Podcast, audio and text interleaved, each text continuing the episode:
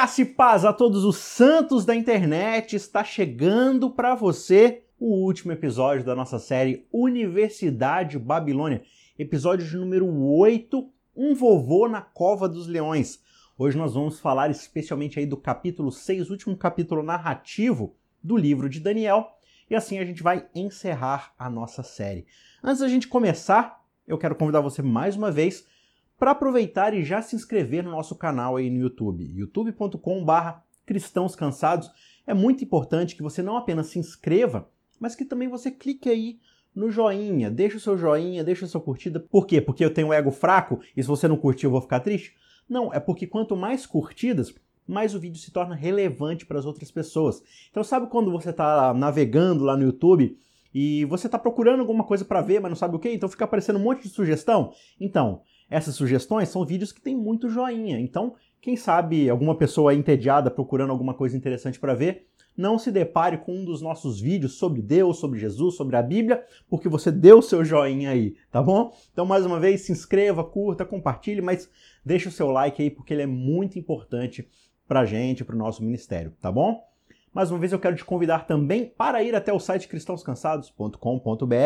Vai lá, Baixe o nosso PDF de como estudar a Bíblia e eu tenho certeza que vai ser uma ferramenta muito interessante para você poder estudar a Bíblia. Beleza? Depois desse vídeo aqui, você vai lá no canal também. Aliás, eu já vou deixar o cardzinho aqui no canto da tela para você clicar e assistir o nosso vídeo de sugestões de livros a respeito do livro de Daniel. Agora que o Chronicast da parte narrativa vai acabar e também o Contra a Cultura está acabando, né? Já vai sair agora no Contra Cultura o vídeo com um episódio a respeito da parte profética de Daniel. Então, se você quiser se aprofundar um pouco mais nas profecias, na parte mais historicista mesmo, mais estudiosa da parte de Daniel, então eu te aconselho a assistir esse vídeo e ver alguns livros legais que a gente separou aí como recomendação para você se debruçar aí no estudo da palavra de Deus. Como esse é o último episódio do Chronicast, a gente vai dar uma pausa no próximo mês e em abril a gente retorna com uma minissérie especial sobre a Páscoa. Você não pode perder. Então já se inscreve aí para receber notificação quando esses episódios saírem. Beleza? Vamos então para o nosso episódio Universidade de Babilônia, último episódio desta série, Um Vovô na Cova dos Leões. Vamos lá, capítulo 6 de Daniel. E o que está acontecendo aqui? Lembre-se do que aconteceu no episódio anterior, no capítulo 5. Em uma noite lá no ano de 539 a.C., houve uma mudança repentina de poder. E lá a gente observa que Ciro, o conquistador dos medos e persas, havia conquistado aquele propósito que ele tanto almejava, que era de dominar todo mundo conhecido da época. E aí a cidade acorda lá em Babilônia sob um novo estandarte. Existe um novo exército na cidade que não é o exército de Babilônia. E sem a necessidade de uma batalha, com pouco derramar de sangue, o poder, de uma noite para outra, muda de mãos. E agora? O que fazer quando você se torna o cara mais poderoso do mundo e precisa consolidar o seu reinado e estabelecer o poder? É justamente essa a sequência de eventos que nos conduz na transição do capítulo 5 para o capítulo 6. Vamos ler aqui então? Daniel capítulo 6, verso 1. Dario achou por bem nomear 120 sátrapas para governar em todo o reino e colocou três supervisores sobre eles, um dos quais era Daniel. Os sátrapas tinham que prestar contas a eles para que o rei não sofresse nenhuma perda. Ora, Daniel se destacou tanto entre os supervisores e os sátrapas por suas grandes qualidades que o rei planejava colocá-lo à frente do governo de todo o império. Então perceba, Babilônia, embora já tenha sido derrotada, ainda é uma cidade muito forte, ainda é uma cidade pomposa e poderosa. Então como governá-la? Bem, os medos e persas têm um plano aqui. Como administrar todo o Oriente Médio conhecido da época? Ah, é fácil. Vamos dividi-lo em 120 províncias e municípios. E para cuidar de cada uma dessas províncias, a gente vai colocar 120 governadores. E para supervisionar todos esses líderes, nós vamos pegar os três mais capacitados e colocá-los como ministros. E dentre esses três, Daniel foi selecionado para ser um ministro. E é exatamente aqui, nesse terceiro verso, que todo o conflito da história se inicia. Você simplesmente não pode fazer isso. Quando os medos, em parceria com os persas, conquistam todo mundo conhecido da época, ué, na hora de escolher quem vai governar, ou são os medos ou são os persas. E aí o rei Dario coloca como um dos principais líderes do império um estrangeiro. E não apenas um estrangeiro, um escravo. E não é só um escravo, um judeu. Dentre todas as pessoas disponíveis, logo um judeu, esse povinho aí, o fator racismo aqui vai ser usado pelo resto do capítulo. Por que Daniel? Bem, após a gente percorrer cinco capítulos, a gente chega ao verso 3 do sexto capítulo para chegar nesse relato. Ora, Daniel se destacou tanto entre os supervisores. Você captou o detalhe aqui? Daniel viveu uma vida tão justa e tão eficiente que, mesmo que suas origens e sua etnia gritassem que ele não faz mais parte desse novo império, ele não apenas foi escolhido para estar entre o top 3, mas agora o rei o observa e está pensando seriamente: será que eu não devo colocá-lo à frente de todo o império de forma geral? Agora, qual é o objetivo do rei com isso? O texto apenas diz: para que o rei não sofresse nenhuma perda. Para que eu possa saber se está havendo alguma espionagem, alguma rebelião, algum levante, algum desvio, eu preciso ficar sabendo. E para efeito de impostos e taxas, a quem eu posso confiar o dinheiro, a quem eu posso confiar o tesouro, em quem eu posso confiar totalmente sabendo que não serei passado para trás? Uh, deixa eu ver. Hum, Daniel. Agora, como é que o rei ficou sabendo desse cara? A primeira coisa que se fazia naquela época, ao dominar o império, era justamente se livrar da liderança antiga, geralmente cortando suas cabeças em praça pública. Uma ótima forma de você declarar: olha, existe um novo poder na cidade, quem manda agora somos nós. E Daniel é o terceiro maior líder do Império Babilônico, lembra lá do capítulo 5? Ele já deveria ter sido exterminado. E eu só posso imaginar que enquanto o rei fazia sua listinha negra de quem matar e quem poupar, acontece um burburinho no reino, nos corredores do novo palácio conquistado. Olha, tem um cara aí, um tal de Daniel, senta lá no fundo, fica na dele. Talvez você queira prestar mais atenção nele. Os rumores dizem que, primeiro, você não vai conseguir matá-lo de qualquer forma. E segundo, ele possui um grande conhecimento que pode lhe ser muito útil no governo, rei. Mesmo como escravo, ele foi leal a todos os reis que o precederam. Ele não faz parte dos babilônios, então talvez você possa confiar nele. E diz a fofoca solta aí pelos corredores que ontem à noite, quando nós atravessávamos o rio, ele já sabia e ainda avisou o rei que isso ia acontecer. Parece que ele consegue ler textos misteriosos na parede e ainda interpretar sonhos. Talvez, rei, você queira reconsiderar o seu extermínio. E mais uma vez, alguém que deveria ter sido morto por causa do seu estilo de vida, de lealdade e de fidelidade a Deus. Além de, claro, uma vida cívica exemplar, não apenas sobrevive, como é recompensado e sobe até o topo político do novo império. E é bem agora que o fator racismo, aqui no verso 4, vai ser colocado. Diante disso, disso o quê? Justamente do fato de que um estrangeiro seria eleito segundo no comando de todo o reino. Diante disso, os supervisores e os sátrapas procuravam motivos para acusar Daniel em sua administração governamental, mas nada conseguiram. Não puderam achar falta alguma nele, pois ele era fiel, não era desonesto ou negligente. Finalmente, esses homens disseram: jamais encontraremos algum motivo para acusar esse Daniel, a menos que seja algo relacionado com a lei do Deus dele. A revolta aqui é grande. Esse cara não era nosso aliado. Ele nem participou da conquista. Nós lutamos por Dario. Nós demos o nosso sangue pela causa. Por que, que um judeu escravo vai ficar com aquilo que é nosso? Então todos eles se viram contra Daniel para tentar encontrar nele algum defeito, alguma falha, alguma negligência. E quando as mentes mais brilhantes de um país se viram contra um único indivíduo para sondá-lo, quando jornalistas, paparazes, investigadores, todos eles se focam em um único indivíduo, é bem provável que alguns esqueletos no armário serão revelados. Convenhamos, todos nós temos algo escondido que não queremos que ninguém saiba. E a fúria desses homens se volta justamente contra Daniel. E é exatamente aqui que nós precisamos pausar um pouco a história e realmente colocar as coisas em perspectiva entender o contexto do que está acontecendo aqui. Às vezes eu tenho a impressão de que nós temos a tendência de infantilizar um pouco a vida e a história de Daniel para as crianças, né? E a gente tem livros onde a biografia dele é colocada numa única página, onde tem a figura de um jovenzinho passando a mão na cabeça de um leão. E a gente perde de fato a noção da grandeza do que está acontecendo nesse relato narrativo. Por que, que você acha que eu chamei esse episódio de Um Vovô na Cova dos Leões? Desde que o livro de Daniel começou, já se passaram 66 anos de eventos. Daniel teria algo agora em torno de 83, 85 anos por aí. Isso não significa apenas que eles jogaram o vovô todo enrugado lá na cova, mas também que Daniel já está frágil, ele já está perto da morte. Após essa história, ele viverá cerca de mais três anos somente. E sabe por que isso é tão importante? Quando a gente chega aqui no verso 4, veja o que ele descreve. Procuraram motivos para acusar Daniel na sua administração governamental, mas nada conseguiram. Você consegue entender o que, que o texto aqui está sugerindo para gente? Por 66 anos, Daniel foi um oficial do governo. E apesar disso, ninguém consegue achar uma ponta de corrupção, nem um centavo desviado do tesouro, nem um tráfico de influência, nem uma atividade escusa, nem um escândalo interno ao longo do caminho, nada.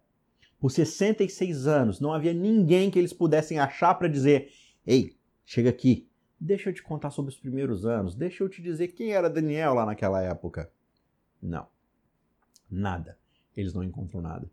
As mentes mais inteligentes do atual governo se juntaram numa escavação de 66 anos de histórico de vida pública, tentando achar alguma pista, algum exemplo, alguma sombra no caráter que pudesse munir seus argumentos na hora de chegar à padaria e dizer: é por isso aqui, ó, é por causa dessas provas que ele não pode ser promovido. Mas adivinha? Eles não acharam nada. Daniel vivia uma vida que exigia uma explicação.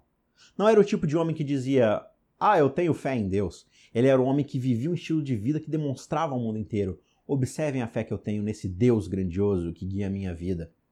O que o mundo mais precisa hoje não são pessoas que simplesmente vão à igreja aos sábados ou domingos, pessoas que dizem por aí que são cristãos, mas pessoas que andam por aí fazendo o mundo se indagar. Será que existe alguma explicação para essa pessoa ser como é? E esses caras chegaram numa conclusão. Eles chegaram numa explicação. Olha a última frase aqui do verso 5. Jamais encontraremos algum motivo para acusar esse Daniel a menos que seja algo relacionado com a lei do Deus dele. Veja, nós não conseguimos encontrar nenhuma forma de derrubar esse tal de Daniel, a menos que tenha algo a ver com a lei de seu Deus. Ele é um homem que viveu uma vida sem reprovação, e ainda assim, eis o consenso que eles chegaram. Daniel segue um Deus diferente dos nossos. E se nós conseguirmos desvendar essa lei, se a gente conseguir colocar essa lei em conflito com as nossas leis, a gente vai conseguir derrubá-lo. Porque a gente já percebeu que a fidelidade dele a esse Deus ficou evidente em cada momento da sua vida, inclusive em face da própria morte. Apesar de Daniel ter todos os motivos necessários para duvidar de um Deus que aparentemente abandonou seu povo por 66 anos em Babilônia, o que nós encontramos aqui é um velhinho convicto do Deus em quem ele acredita. Aqueles líderes entenderam que o único jeito de pegar Daniel é através da sua fidelidade a Deus. Certa vez eu li uma frase que me chamou muita atenção. Se você fosse julgado por ser cristão, será que haveriam provas suficientes para condená-lo? Nós precisamos viver uma vida que demande uma explicação. Esse homem é diferente. Essa mulher não pensa só em si mesma. Não parece que ele está pensando no poder. Não parece que ela está pensando no status. Não parece ser sobre eles. Parece ser sobre alguma coisa. Parece ser sobre um outro alguém. Sobre o que é então? Sobre quem é, então, para quem ele vive, pelo que ele vive. Sabe, o cristianismo não deve ser simplesmente um final de semana ou um título que nós reivindicamos. Precisa ser um motivo para que o mundo olhe à nossa volta e exija uma explicação. Por que você é assim? Quais são os seus princípios? Fale-me mais, por que, que você vive esse padrão moral? E a única conclusão que o mundo vai chegar é: ele segue um tipo diferente de lei, porque ele vive debaixo da soberania de um tipo diferente de Deus é o Deus dos céus, é um Deus diferente do nosso, que lhe confere uma outra filosofia, uma outra visão do mundo. Sabe aquilo que você ensina para os seus alunos na sala de aula pelos últimos 30 anos? Sabe aquelas conversinhas na sala de descanso? Sabe a forma como você coordena seus subordinados? Como você obedece o seu patrão, que muitas vezes faz você se sentir um exilado em Babilônia? Qual é a forma que você se dirige a alguém que te fechou no trânsito ou falando com aquele garçom que errou seu pedido? O nosso cristianismo é muito mais evidente para o mundo em situações como essas do que cantando um hino no culto no sábado pela manhã.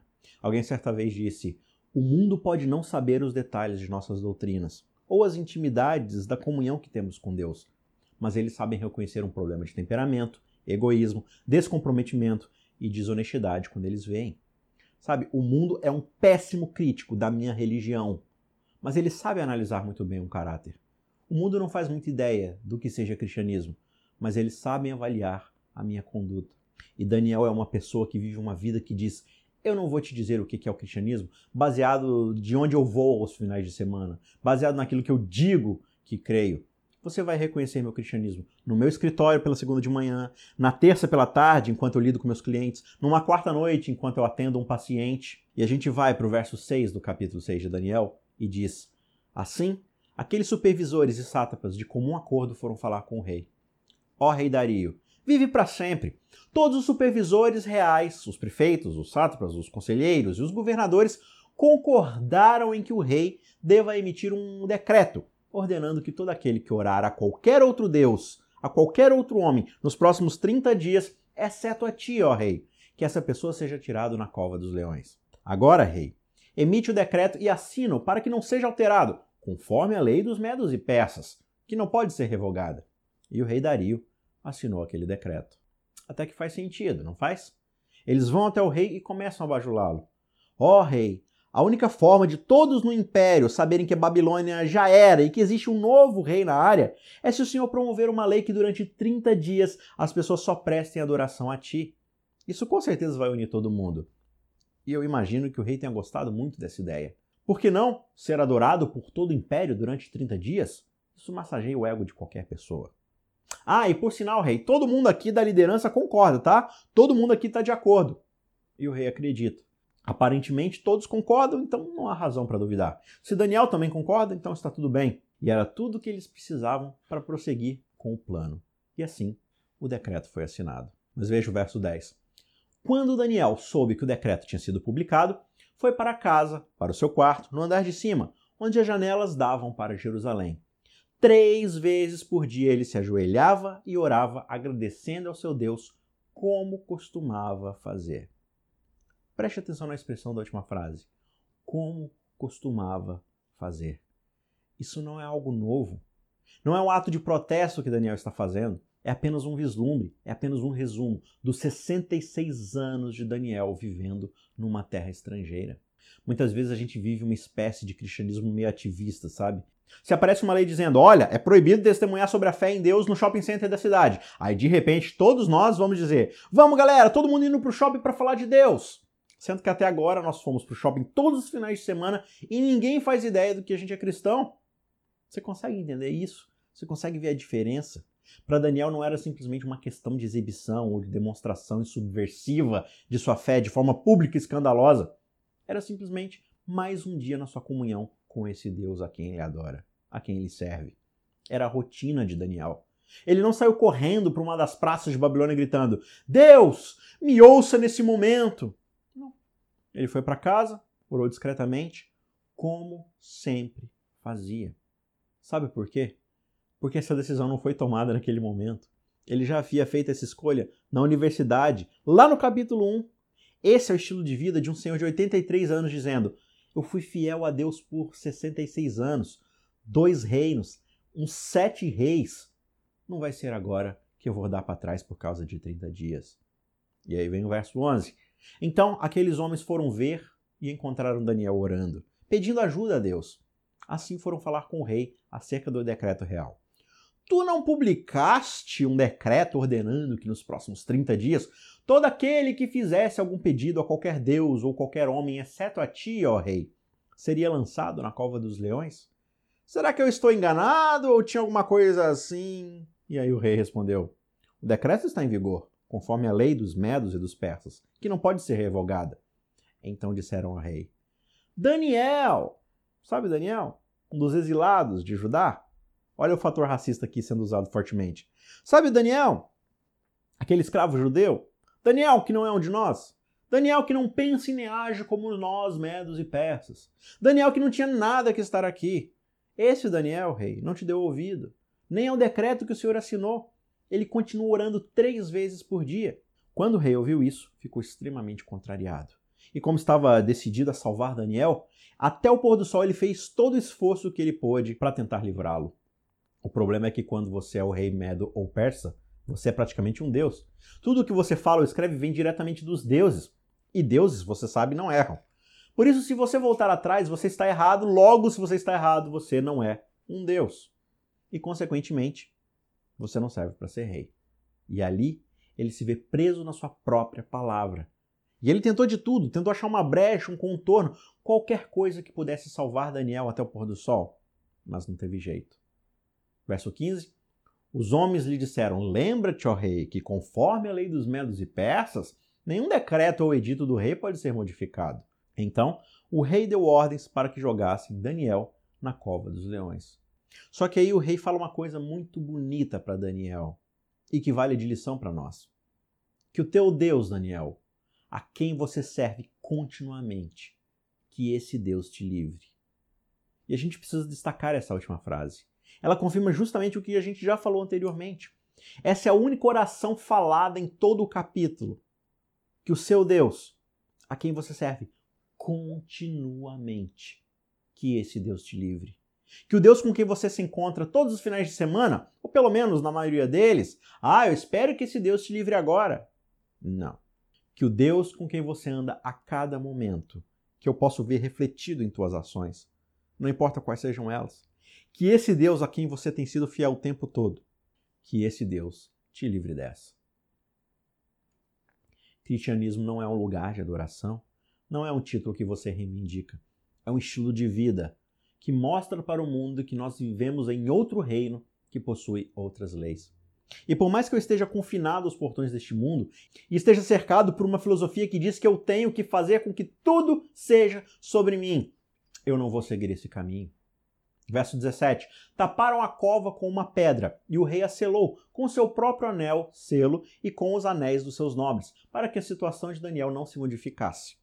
Tendo voltado ao palácio, o rei passou a noite sem comer e não aceitou nenhum divertimento em sua presença, e além disso, não conseguiu dormir. Logo ao alvorecer, o rei se levantou e correu para a cova dos leões. Quando ia se aproximando da cova, chamou Daniel com voz aflita: Daniel, servo do Deus vivo, será que o teu Deus, a quem você serve continuamente, pôde livrá-lo da cova dos leões? E não dá para a gente continuar aqui sem antes destacar o que está acontecendo. Lembre-se que nós estamos em uma sociedade de vários deuses, muitos deuses, de ouro, prata, bronze, madeira, pedra, ferro, barro, sei lá. E aí você viveu um estilo de vida de destaque, que me mostrou que há algo diferente em você. E agora, Daniel, eu percebo que você serve a um Deus vivo. Daniel, servo do Deus vivo. Daniel, servo do Deus que não é como os meus deuses a quem eu não vejo, a quem eu não vejo se manifestando. Daniel, servo daquele Deus que vive, Será que esse Deus, a quem você serve continuamente, será que ele pode livrá-lo dos leões? E para alegria do rei, Daniel responde: Ó oh, rei, vive para sempre. O meu Deus enviou o seu anjo que fechou a boca dos leões. Eles não me fizeram mal nenhum, pois eu fui considerado inocente à vista de Deus. E eu também contra ti, rei, não cometi mal algum. Você percebe qual é a atitude de Daniel aqui? Ó oh, rei, vive para sempre. Percebe o quanto essa resposta é diferente da minha? E talvez da sua também? Eu não sei como seu patrão, seu colega de trabalho, parceiro de faculdade, vizinho, sócio, sei lá. Eu não sei como é que é o seu relacionamento com eles, se eles te tratam bem ou te tratam mal, mas eu duvido que qualquer um deles já tenha te jogado numa cova cheia de leões. Se um servo de Deus reage dessa forma numa circunstância assim, como você acha que deveria ser a nossa reação nas pequenas desavenças que nós temos com as pessoas durante o dia a dia? Será que nós deveríamos tratá-las com ímpeto de vingança, com rispidez, ou com respeito, mansidão e perdão? Olha o que, diz o verso 23. O rei muito se alegrou e ordenou que tirassem Daniel da cova. Quando tiraram da cova, viram que não havia nele nenhum ferimento, sequer um arranhão, pois ele tinha confiado no seu Deus. E por ordem do rei, os homens que tinham acusado Daniel foram atirados na cova dos leões, juntamente com suas mulheres e os seus filhos. E antes de chegarem ao fundo, os leões os atacaram e despedaçaram todos os seus ossos. Eram bestas famintas, que só foram seguradas pela força dos anjos de Deus. Então rei Dario escreveu aos homens de todas as nações, povos e línguas de toda a terra: paz e prosperidade. Estou editando um decreto para que nos domínios do império os homens temam e reverenciem o Deus de Daniel, pois ele é o Deus vivo e permanece para sempre. O seu reino não será destruído e o seu domínio jamais acabará. Ele livra e salva, faz sinais e maravilhas nos céus e na terra. Ele livrou Daniel do poder dos leões. E assim, Daniel prosperou durante o reinado de Dario e de Ciro, o persa. E eu acho muito bonita a postura da relação que Dario começa a desenvolver com esse Deus que ele pouco conhece. Povos de todas as nações, adorem e reverenciem o Deus de Daniel. Ele não diz, povos de todas as nações, achei um Deus poderoso que nós podemos usar a nosso favor. Não. Ele não diz, gente, se vocês querem um Deus poderoso para dar tudo o que vocês querem, fazê-los prosperar, consertar suas finanças, livrar vocês dos males, acabei de achar um, hein? Comecem a orar a ele e vejam o que vocês conseguem ganhar com isso. Também não é o que acontece. Aqui nós temos um homem com pouquíssima teologia, mas com compreensão suficiente para saber que esse é um Deus a ser temido, a ser adorado, a ser louvado e glorificado como Criador, mantenedor e um Deus vivo. Não é um Deus para barganha, não é um Deus para buscar favores pessoais, é um Deus para adorar e para glorificar. Quantas vezes, quando eu e você nos deparamos com esse Deus, a gente acaba querendo usá-lo apenas para o nosso benefício próprio? O Deus das minhas finanças, o Deus que vai dar um jeito na minha carreira, na minha vida amorosa, na minha prosperidade. Vamos lá, Deus, comece a trabalhar aí, me faça prosperar. E a postura do rei aqui é totalmente diferente. Um Deus assim não se usa. Um Deus assim você serve por toda a sua vida, continuamente, como Daniel fez. Durante 66 anos, através de dois impérios e vários reis que vieram e se foram, Daniel e seus amigos mostraram que o significado da nossa vida não se encontra nos títulos, não se encontra naquilo que a gente diz acreditar e que a gente quer exibir para o mundo, mas sim no testemunho que se dá daquele Deus a quem nós servimos. Quatro adolescentes que fizeram parte da história mundial tiveram posição de destaque em dois dos maiores reinos que já existiram. E mais de 2.500 anos depois, nós não lemos sobre esses reis, nós lemos sobre esses quatro jovens que disseram, mesmo longe de casa, mesmo num país estrangeiro como Babilônia, mesmo debaixo de outras leis, outros deuses e outras filosofias, é ao nosso Deus que nós servimos. E é em cima desse testemunho que Deus escreve a história. Ao final desse episódio, dessa série, eis aqui algumas considerações para a gente fazer. Primeiramente, ser uma luz não tem a ver simplesmente com fazer o que deve ser feito, só que fazer bem feito.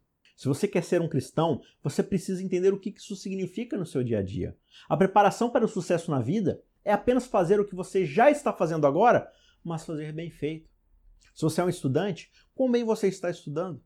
Se você é um caixa de supermercado, quão bem você faz isso? Se você está preso num trabalho provisório, que é apenas enquanto você não encontra aquele onde você quer seguir carreira, né? Quão bem você está fazendo esse trabalho provisório? Quão aplicado é você nos relacionamentos com familiares, vizinhos, colegas? Ser uma luz não é apenas fazer suas obrigações, é fazer tudo de forma bem feita. Daniel passou 66 anos transitando de escravo a estudante, de estudante a oficial da corte, de oficial a governador, de governador a primeiro-ministro, e no caminho, Deus foi dizendo: Eu te usarei novamente. Eu coloquei você aí para te usar e vou continuar te usando, te usando e te usando novamente. Em segundo lugar, nós precisamos entender que a fidelidade no tempo presente é justamente uma preparação para ser fiel no futuro. O que você faz agora determina a forma como Deus te usará lá no futuro. Em 2 Crônicas 16:9 diz o seguinte: Pois os olhos do Senhor estão atentos sobre toda a terra para fortalecer aqueles que lhe dedicam totalmente o coração. Deus ainda diz: Olha, eu te uso na minha história. Quer você tenha 13 anos, 43 anos, 83 anos, mas por acaso você tem sido fiel a mim? Ah, bem, como eu vou fazer? Eu nunca realizei nada de grandioso, nunca aconteceu nenhum fenômeno na minha vida grandioso que exigisse a minha fidelidade. Aí Deus te pergunta: você tem sido fiel nas pequenas coisas? Não nas perseguições e na dificuldade, mas na riqueza e em posições de poder? Quando eu te dei sucesso e prestígio, será que eu não te perdi? Deus está nos perguntando. Como escravo, você me serviu bem. Mas e se eu te colocar como o melhor aluno da classe? Você foi fiel como servidor público, mas e se eu te colocar numa posição de superioridade, de liderança, você ainda vai me servir ou você vai começar a escrever um roteiro próprio para sua vida? É muito perigoso isso. Pois assim que nós estivermos nessas posições, Babilônia vai nos dizer que fomos nós que conquistamos para o nosso deleite e para o engrandecimento do nosso nome. E a gente coloca tudo a perder num reino temporário de uma filosofia babilônica. Será que eu posso confiar em você com as habilidades e dons que eu te dou? Daniel e seus amigos entenderam que não se tratava do que eles faziam, se tratava de quem eles representavam em um mundo estrangeiro. Não é o meu nome, é o nome de Deus. Não é a minha empresa, é a empresa de Deus. Não é a minha conta bancária, não são as minhas faculdades, os meus diplomas, os meus contatos. Tudo isso pertence a Deus, eu sou meramente um mordomo que cuida das coisas dele para a sua honra, para a sua glória e para o seu deleite. Por 66 anos, de escravo estrangeiro ao segundo em poder no reino, Deus olhou para Daniel e disse: Eu posso confiar em você. Fidelidade presente é preparação para uma fidelidade no futuro. Você quer ter sucesso ao lado de Deus? Comece sendo fiel hoje, nas pequenas coisas. Vá se preparando com a ajuda do Espírito de Deus e se moldando no caráter daquilo que Ele espera para você. Essa que é a história de um homem que disse: Eu não vou desistir de um estilo de vida que honra ao Deus a quem eu sirvo, mesmo que seja por meros 30 dias. Não vale a pena. Não é o estilo de vida que se resume aos cultos da igreja e à leitura da Bíblia pela manhã. É o que eu faço na segunda de manhã, na terça ao meio-dia, na quarta de tarde, na quinta à noite e daqui a 66 anos que eu possa acordar em algum sábado pela manhã e olhar para trás sem nenhuma gota de arrependimento. Agradecido porque Deus foi fiel a mim durante todos esses tempos.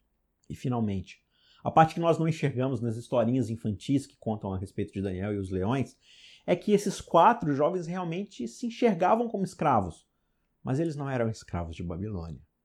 A Bíblia diz claramente que nós só podemos servir a um de dois senhores. Ou nós vamos servir ao espírito de Babilônia e olharmos apenas para nós mesmos, buscando o engrandecimento do nosso próprio nome, ou iremos participar da história de Deus, que é uma história eterna. Não existe neutralidade. Ao não escolher o reino de Deus, a gente se posiciona por Babilônia. E por 66 anos, Daniel manteve uma perspectiva mental de escravidão a Deus. E mesmo no segundo cargo mais importante do império, ele entendia: eu ainda pertenço a alguém, eu ainda sou de Deus. E no último verso, do último capítulo desse livro de testemunhos, Deus diz: Quanto a você, Siga o seu caminho até o fim. Você descansará e então no final dos dias você se levantará para receber a herança que lhe cabe.